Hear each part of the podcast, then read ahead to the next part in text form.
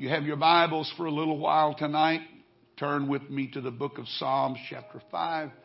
Great to have my brother in tonight. Didn't know he was going to be in town, uh, but I always feel a little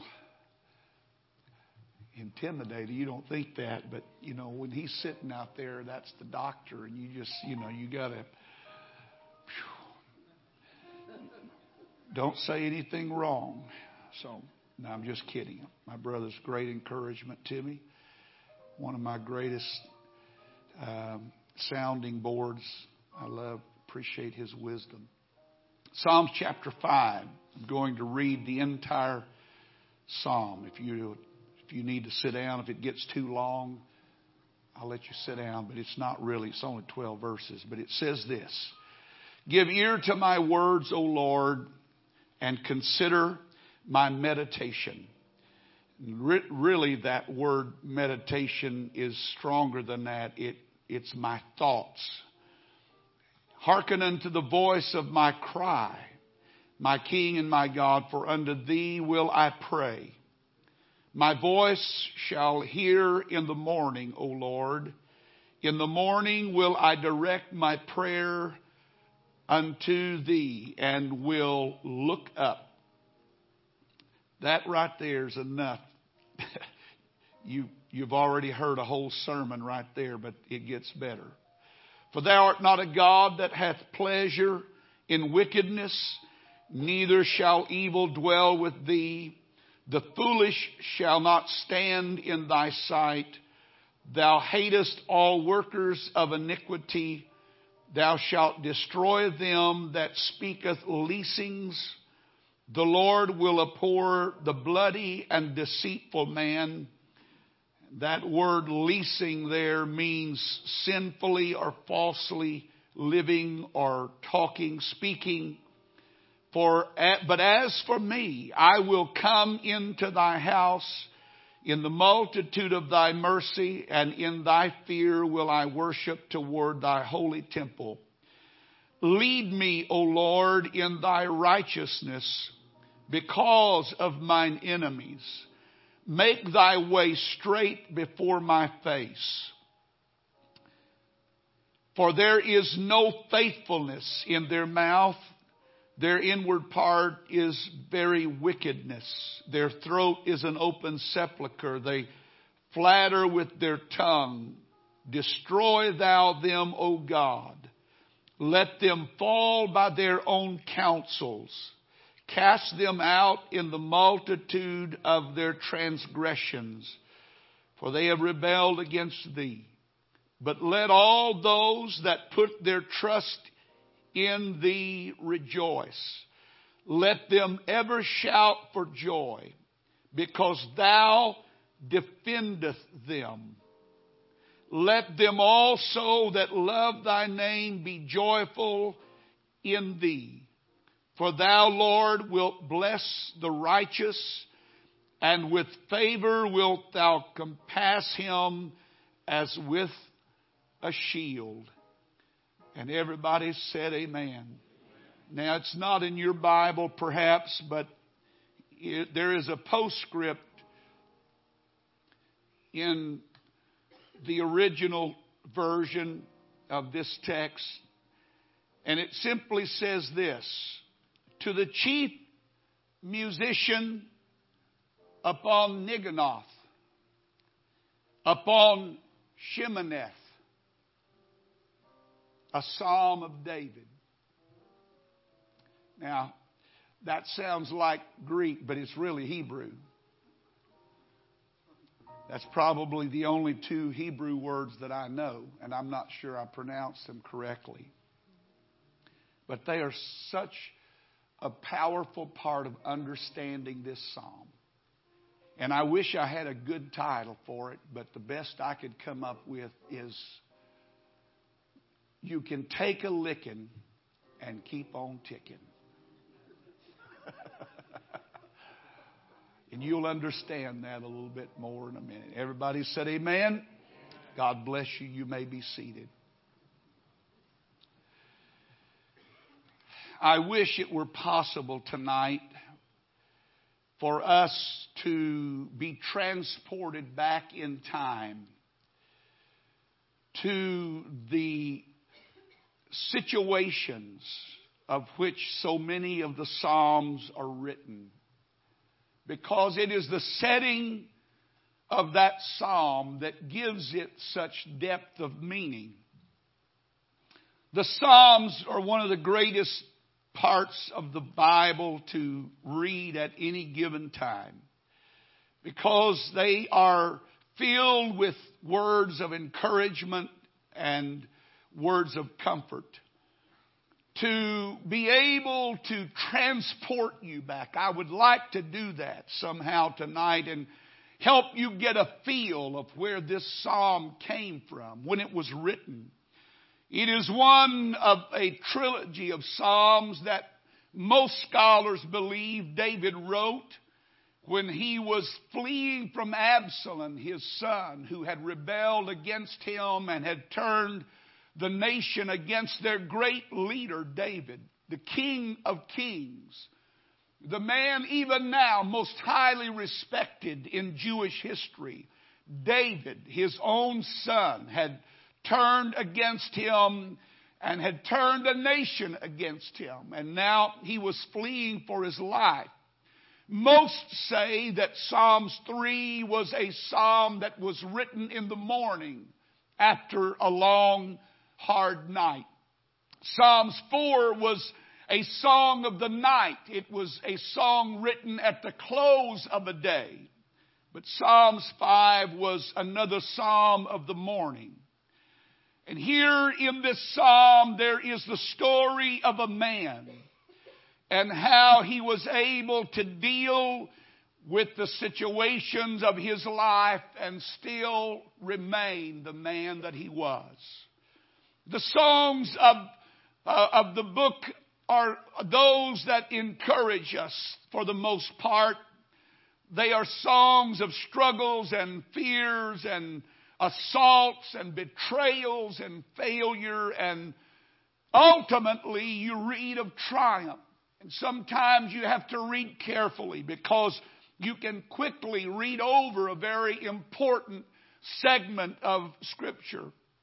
But in this psalm, David is fleeing from Jerusalem and Absalom's rebellion, and he has made it through another night of peril. Desperate days lay before him and facing uh, situations that he could not even fathom. His own family had risen against him, and there's no trouble like family trouble.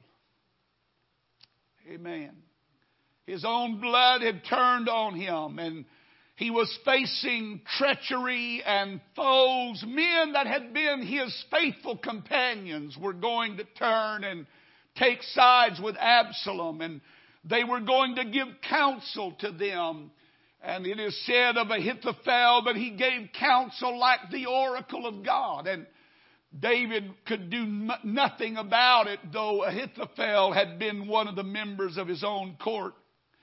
There were troubles that were around him and before him.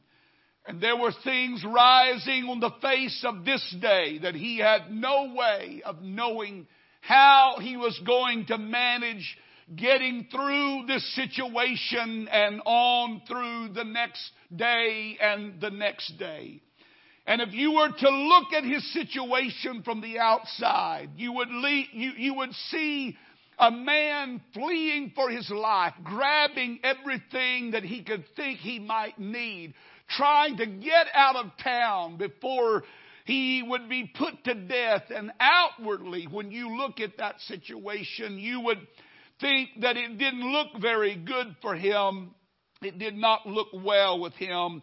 There were so many forces that were mounted against him, and there were so many things that were striking a blow at his life, and they were coming so powerfully against him at this moment. Those that were even following him, perhaps even they wondered if they had made a mistake following David out. And so David comes through a night of peril. He comes through a night I am certain of sleeplessness and toil, perhaps moving and trying to get a little further away from Jerusalem and the danger that was there. But when he woke in the morning, he awoke with a prayer and he wrote this psalm. And as he writes it and all of it is concluded, he then sends this psalm to the chief musician for the temple choir and he makes certain subscriptions about this psalm that need to be noted. First of all, I mentioned that the subscription was to the chief musician on Neginoth. That word in the Hebrew literally means smiting. And most translators believe that that reference was to what David was going through right then, the circumstances that he was involved in and he was being smitten on every side. He was being attacked and he was being undermined. His integrity had been questioned and people were striking him. And even in the days to come, there would be a man named Shimei who would come and curse him as he made his way to safety. And not only that, but words were being hurled at him from every quarter. And so when he wrote this, he wrote of his circumstance. It was a psalm of smiting. He was going through a buffeting in his life. He was going through a time of peril and turmoil. And the only way he could describe it was the, the buffeting that he was receiving like a boxer in a ring that from out of nowhere there would come the blows that would knock him from one side to the other. And He's trying to keep his head. He's trying to make sense of it all. He's trying to keep his uh, bearings and keep going in the right direction. But all of this is going on around him. And so the only thing David knew to do was what he had always done, and that was go to God in prayer. And that's what he did. But he also made another notation. He said, Not only is this song upon Neginoth, but it is also upon Sheminith. Now, you'd have to go back way back into the Chronicles to read when David began to put together the choirs of the, the, of the tabernacle and the singers and all of that beautiful part of worship that was established by David, there were certain groups of people that were selected to sing certain songs. And Neginoth was a typically a group of women or those who could sing high notes in the music scale and they were those who could sing at, at a level that perhaps others could not sing at. And yet uh, there were those that needed to sing another note. There were those that needed to be able to sing the low notes. And so he makes mention of this Sheminith. Now the word literally means eighth, but it had so many variations of meaning that uh, the basic understanding was that these were people who had been chosen because they were capable of going low in life and dealing with the low notes of life and the issues that were hard to understand. And so here was a group of people that had been designated to sing upon Sheminith, which was the low note in the chorus. And so David made notation. There's going to be some highs and there's going to be some lows in life, and you've got to be able to integrate all of that into your daily living and overcome that. Life is not always going to be a mountaintop experience. You're, you're not always going to be able to sing the easy songs of life. You're not always going to be able to get up in the morning and say, Oh, God is good. Everything is great. There's going to be days in your life when there's going to be things that come that are going to smite you and hit you and put blows upon your life that's going to knock the life out of you. And it's in moments like that that you've also got to be able to sing those low notes. Amen. Amen. High notes are easy to sing, but only those who have come into a true relationship with God can properly sing the low notes of life. And so David wanted this psalm to be designated. And it's going to be a psalm of highs and lows. But in it all, the word eighth is, or, or the number eighth is significant in Scripture. Many believe it referenced the eighth day, which was when uh, the, the chosen Israelite, those true Israelites were, if they were men, they were circumcised on the eighth day.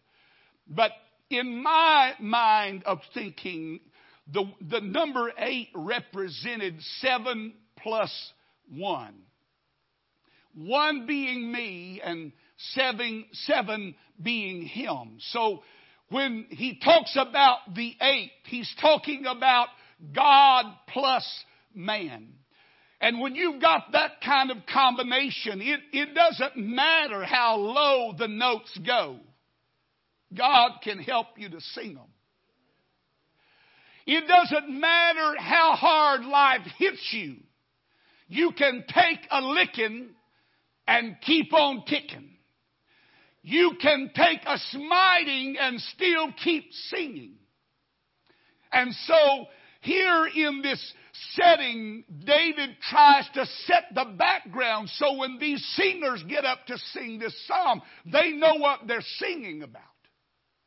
They're not just up repeating words on the wall like sometimes we do, but they were singing about an experience that a man had gone through and he had survived and so now he's trying to tell him that in spite of the smiting, in spite of the buffeting, in spite of all of the opposition that has come against me, I still have a song to sing.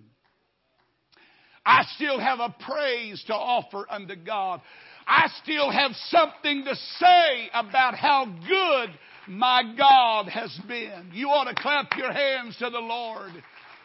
Because there is that ability to superabound. That's what the number eight represents. It literally means to make fat or to superabound. One who abounds in strength in superabundant number. Seven was the day of completion and eight was over and above this perfection. And it was the start of a new day. Amen. That when you've gone through the buffeting, if you can handle that, God will let a new day dawn in your life. Isn't that awesome? Isn't that amazing? Isn't that what Joel had in mind in 2 and 25 when he said, And I will restore to you the years that the locust hath eaten, the cankerworm and the caterpillar and the palmer worm, my great army which I sent among you, and you shall eat in plenty and be satisfied and praise the name of the Lord your God that hath dealt wondrously with you, and my people shall never be ashamed. Isn't that what he had in mind in Revelation when God gave John the vision of another world and writing to the church, he said this in Revelation 2, He that hath an ear, let him hear what the Spirit saith unto the churches. To him that overcometh will I give to eat of the hidden manna and will give him a white stone and in that stone a new name written which no man knoweth saving he that hath received it. You took a licking and you just kept on going. Through all that David had suffered and all that he had gone through and the embarrassment and humiliation. And folks, there's nothing more humiliating than family problems. I mean, I know what I'm talking about tonight. And some of you know what I'm talking about. There's nothing that hurts more than having things like that go on in life. But David, David taught us how to live through that. He taught us how to overcome it. Here is a word on how to handle those kind of difficult days and how to stay on the right path and how to stay in the right mindset and how to face those things that perhaps you don't want to face, but you're going to have to face them because of the present situation.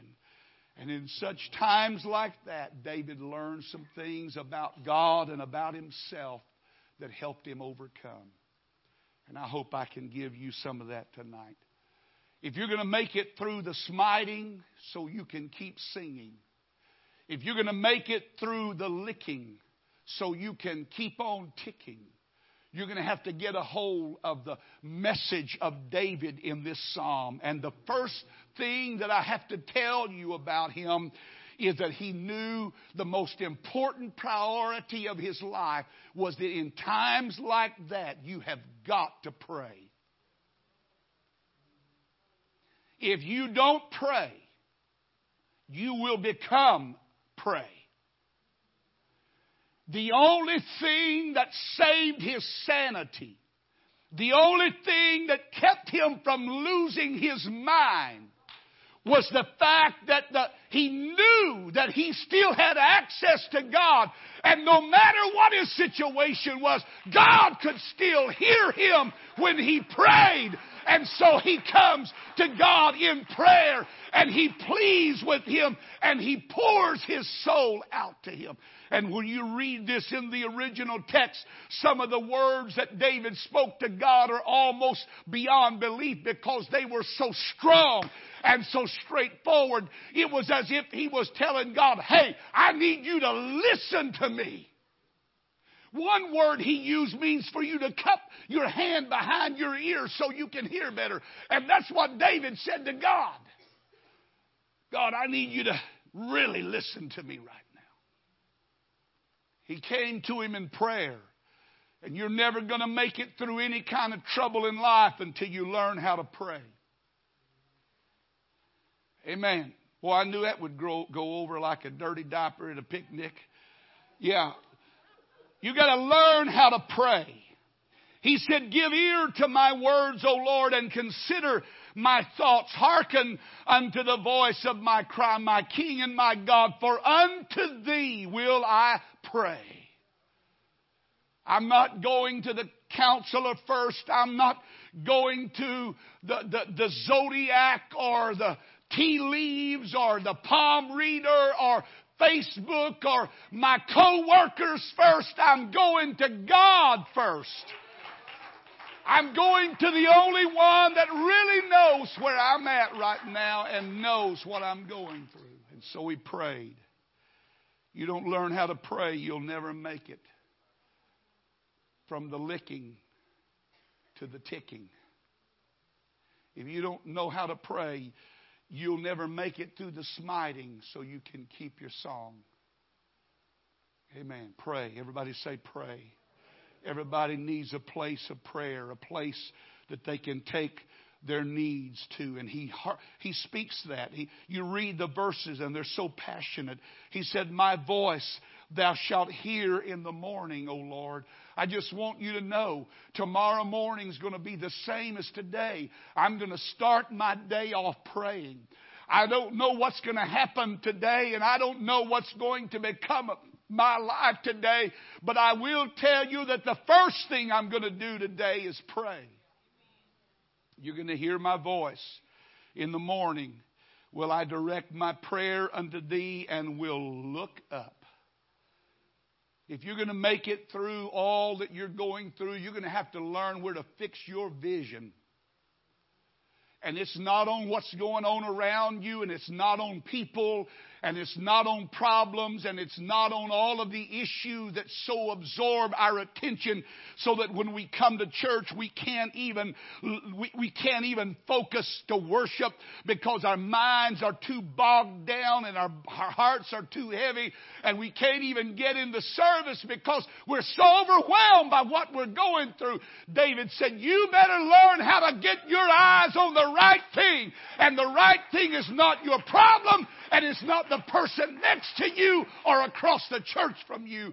Look up. Because that's the only place your help's going to come from anyway. Amen. Everybody say, look up. Look up. Look up. I'm going to pray and I'm going to look up. Amen. My expectation, what I'm expecting out of life and where I'm expecting it from has got to be in the right place. If I am going to get it through, get myself through these times of smiting, and some of you are going through it right now, you're being hit on every turn, hit by people that ought to be better to you than they are. The truth is, there's no explanation for it. Absalom was a loved child. He was the child that David doted over a lot and had given many things to. But he was also the son of his sin. And maybe that was part of his own condemnation. Whatever the case, he, he could not stand. He would not watch his kingdom be destroyed. And so he left. But he needed to know what to do in troubled times. And so he remembered pray. Look up. Everybody say that with me. Pray. Look up. Pray. Look up. Pray. Look up. Pray. Look up.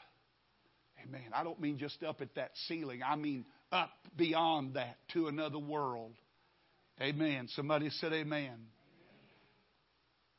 For thou art not a God that hath pleasure in wickedness. He goes into something about what's going on. And he makes some statements about God and about things about God that are not ever going to change. God's opinion about sin has not changed, and it never will change. And God's feelings about people who do wicked things has not changed, and it will not change. But he went on to say that the Lord is going to be the one that will handle that. And then down in verse number 8, he makes another statement that you need to get in your mind. Not only did he pray and look up, but in verse number 8, he said, Lord, lead me. Everybody say, lead me. If you need anything, you need somebody to lead you and navigate that situation that you're going through right now. And we don't need a misstep right now. We don't need to hatch out our own plans at times like this. We need to come before God and humble ourselves and say, God, I don't know how to come in or go out. I need you to lead me because I don't want to make this mistake worse than it already is. You know what I've learned about life? Is that many people let one mistake lead to another mistake and then that mistake leads to another mistake. Somewhere you've got to stop the madness and say, you know what? The only way I'm going to get through all of this mess I'm going through right now is I need some hand to lead me because I can't see where I need to go and I don't know what's out there. I need you to lead me, God. Lead me, direct me, lead me, direct my emotion, direct my thoughts. Don't let them be sabotaged. Don't let them be hijacked by what all's going on around me. Lord, I need you to lead me. We need that kind of leadership when we're going through these buffeting times. Let that be your attitude. Lord, I, I don't even know how to come in or go out. I'm not wise enough. It is not in man to direct his path. Amen. Somebody, you, somebody in this building needs to get a hold of that because some of you have a stubborn spirit and you have a hard head. Now, I'm not being rude, I'm just being plain. You have a hard head. You're going to do it your way, bust Hades wide open. And that's what gets us in trouble is doing it our way. Well, God's not working fast enough. I need an answer right now. That's what got some men in trouble in olden times, and it still gets men in trouble. Just because God didn't move right now doesn't mean He's not moving. Amen. He's moving. Would you hear Sunday morning? He sees beyond the limitations that life put on us. And so, what we've got to understand is that if we're not careful, we will let our own humanity get in the way. And we start trying to drive this thing. And when we do, we always wind up in dead ends and blind alleys. He said, Lord, I don't know how to navigate this. I've never been here before. I don't know how to put one foot in front of the other. I need you to lead me. Lead me. T- talk to me. God leads with his eye. Sometimes all God needs to do is just look at us, and that ought to be enough to correct us. Has your parent ever given you the eye before? Wasn't that enough? I mean, you know what I'm talking about. They had a way of looking at you, and that one look, I was sitting with some friends the other day, and I asked a man a question, and another man looked at me. When he looked at me, that's all I had to have was that look. I knew I did not need to go any further down that, that line of thought. I've seen people in church it just dumbfounds me that it doesn't matter what they're what what's looking at. They just keep wading right on into it. He leads with his eyes. He leads with his word. That word right there that you open tonight is the most valuable resource that you'll ever have, no matter what kind of time you live in. But especially when you live in smiting time, when life is just throwing everything it can at you, trying to destroy you, you better have a word. And that word will lead you. Amen. Not only does he lead by his word, he leads by his spirit. He'll move you to do the right thing at the right time. Amen. How many of you have been moved to do something and when it was all done, you couldn't put a you, you couldn't explain it, you just I just knew it was time to do this. Why? Because you'd prayed. And you had not only prayed, but you looked up and not only that, but you had asked the Lord to lead you. And when you do those three things, you don't have to fear. God's going to hear you and He's going to listen and He's going to answer. He's going to help you. He's going to come. He's not going to leave you just to keep wandering around bumping into things in the night. Lead me, Lord. Just help me get through this. Lead me. And then verse number 10, he says something that just astounds me. He makes a statement that at first seems like revenge, but you, you read it again and you understand he's not talking about himself, he's talking about God. This is God's perspective. This is what God views of what evil men are doing. And in verse 10, he said, Destroy thou them, O God. Let them fall by their own counsels. Cast them out in the multitude of their transgressions, for they have rebelled against thee. If you are going to get it tonight, you better get this one. Not only do I need to pray and look up and ask Him to lead me, but I need most of all to let Him legislate what's going on in my life.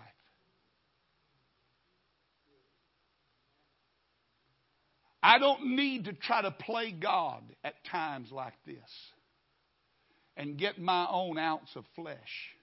And you hear me tonight. There's not a human being in this room that doesn't want their ounce of flesh every once in a while. You just like to see them suffer a little bit. Maybe not a lot, but just a little bit. Come on, don't look that holy. I know you better than that. We, we want to take it in our own hands and we want to try to make something. We, we, want to, we, we want to exact that eye for an eye and tooth for a tooth. They're hurting me, so I'm going to hurt them. You know what I've learned many times about hurting people? They hurt people. But David said, Lord, I need you right now more than anything to help legislate what's going on because if I let myself go, there's no telling what I might do. I would destroy the very kingdom you have helped me build up. And so, Lord, I need you to legislate. Don't ever underestimate that one principle. When we allow this to be the rule of our life, then God will make sure that the deceiver is deceived. Absalom had deceived the whole nation and turned the hearts of the people, according to the Bible, against David. But in the end, he himself was deceived and led into wrong actions. And he was destroyed by the very thing that he tried to destroy somebody else by. Did not Haman build the gallows? Who did he build them for? He didn't build them for Haman. But guess who hung on them? Haman hung on them. Mordecai didn't hang on them. That's who he made them for. You let God legislate the issues that are going on in your life, and God will take the very people that are trying to destroy you, and He will take their own manipulation and turn that against them to destroy them. Because God hates wickedness. He hates wickedness of any kind wicked mind, wicked thoughts, wicked actions. And it may look like for a moment that they are prevailing, but you hear me tonight. When the end comes, God's going to turn the tide. He's going to turn the tail. He's going to turn it around. He's going to put them on the gallows and He's going to put you on the throne. If you'll let Him legislate, let Him lead. Let Him direct. And He'll take the very thing, that, the very weapon that the enemy is using against you, and He'll use it to destroy Himself. That's what the Bible said. Read it. That's not me saying that. Listen to what He said. He said, Destroy thou them, O God, let them fall by their own counsels. There are other illustrations that I don't have time to go into any more of them, but let God legislate. Let God handle that. And the only way David made it through the smiting and kept his song is that he kept his hands off of God's business. And he let God be God, and I'm just a worshiper. Amen. I don't know enough to get revenge. I don't understand enough to do what needs to be done. But if I'll let God take care of it, He will take care of it. Amen. It may look like for a moment that truth is broken down in the street and error sits on the throne, but I'm telling you, that's not the end of the story. God's Word if that part of God's Word is not true, none of God's Word is true, and we might as well burn this Bible and go have a party. But my Bible tells me of an hour when the earth and everything in it is going to melt with a fervent heat, and the only thing that's going to stand is the Word. And there's going to be made a new heaven and a new earth wherein is righteousness and glory, and there will be no lying and no cheating and no murdering and no evil there. And if you will allow God to help you through the smiting, He'll give you the song of the redeemed that has yet to be sang. There are eight songs that are not written in the book of Psalms that you'll find in the Bible. And there's only one of them that has yet to be sung, and that is the song of the redeemed around the throne of God in that everlasting day of glory. And that's the song that I made up my mind. I don't care how hard life hits me. I don't care what comes against me. I'm not going to let that take away that ability to someday stand in that moment and lift my voice with God's redeemed and say, Blessed be the name of the Lord. Hallelujah. Amen. I want to sing that last song because it's going to be the ultimate song of victory. Good Lord, have mercy. Woo! Every demon, every devil, all of the wickedness of the world will be done away with. And all that will be left will be joy and peace and everlasting life. And you will have a body that won't get tired and won't get old and won't ache. Ah, yes. And you can just think it and you're there. That's what heaven's going to be like. How else you think we're going to get around a place called heaven of the dimensions that Scripture mentions if those dimensions are literal or if they're even a figure of what God's got prepared for us? He said, In my Father's house are many mansions, many rooms. If it were not so, what, what, is, what is it, four square? It's a cube. It's as high as it is wide, and it's as wide as it is deep. Goodness gracious. I'm not going to let life steal that from me. I'm not going to let life take that song away from me. Because it doesn't matter how many songs I sing down here, if I don't sing that final song, none of these songs here matter. And the only way I'm going to be able to sing that song is if I pray and I look up and I let Him lead me and I let Him legislate. And last of all, if I keep on trusting Him. If I keep my confidence in the right thing, God will not fail me. I once was young, but now I'm old, but I've never, never, never seen the righteous forsaken, nor his seed beg bread. Great peace have they which love thy law, and nothing shall by any way harm them. In the Hebrew, it says, Great peace, peace, or peace, peace have they which love thy law. It's a double portion.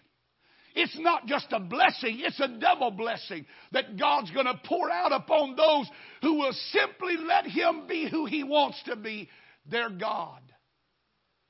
Amen. And trust Him. He will defend you. You don't have to defend yourself. He will defend you. Now, folks, I'm just telling you, if that verse is not true, we might as well close this whole book because none of it's true. But I read tonight what the psalmist David said.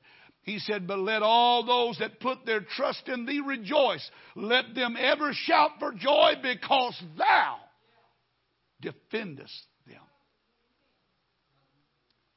And then he makes reference to a shield. Now, there were several type shields in biblical time. There was one that could easily be carried by a warrior that would fit on one arm, and it was just a small oval shaped thing that, that would help him while he was battling, knock the blows away. But that's not the shield he was talking about.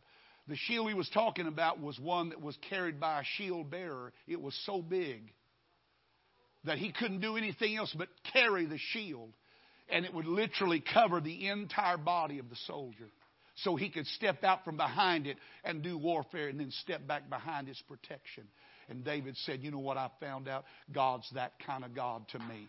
He's not some little bitty thing that I have to be careful how I use him. But God is so awesome. He's so powerful and He's so mighty. He can cover the entirety of my life. Not one part of it, not my feet, not my head, but my whole life is covered by Him. He's my shield. He's my buckler. He's my protector. He's going to defend me. He's going to keep me.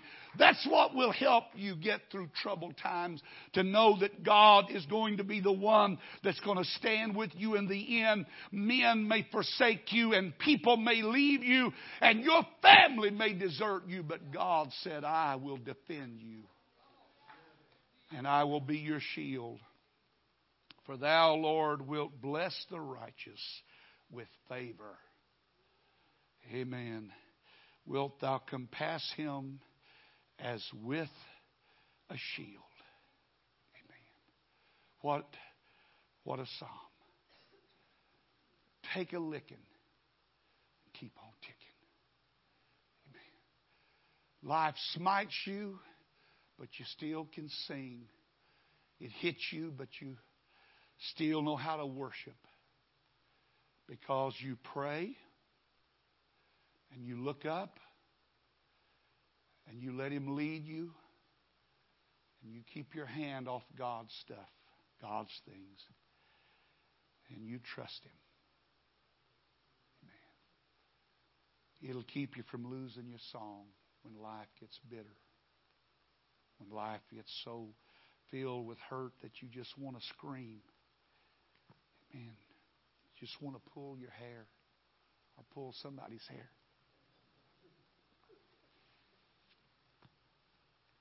Amen.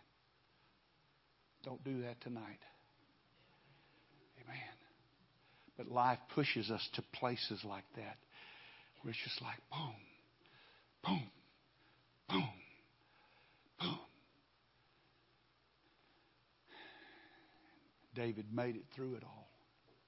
And he said, I want to record this for history because in 2016 there's going to be a body of people that are going to gather on a Wednesday night, and I want to tell them how to make it through tough times.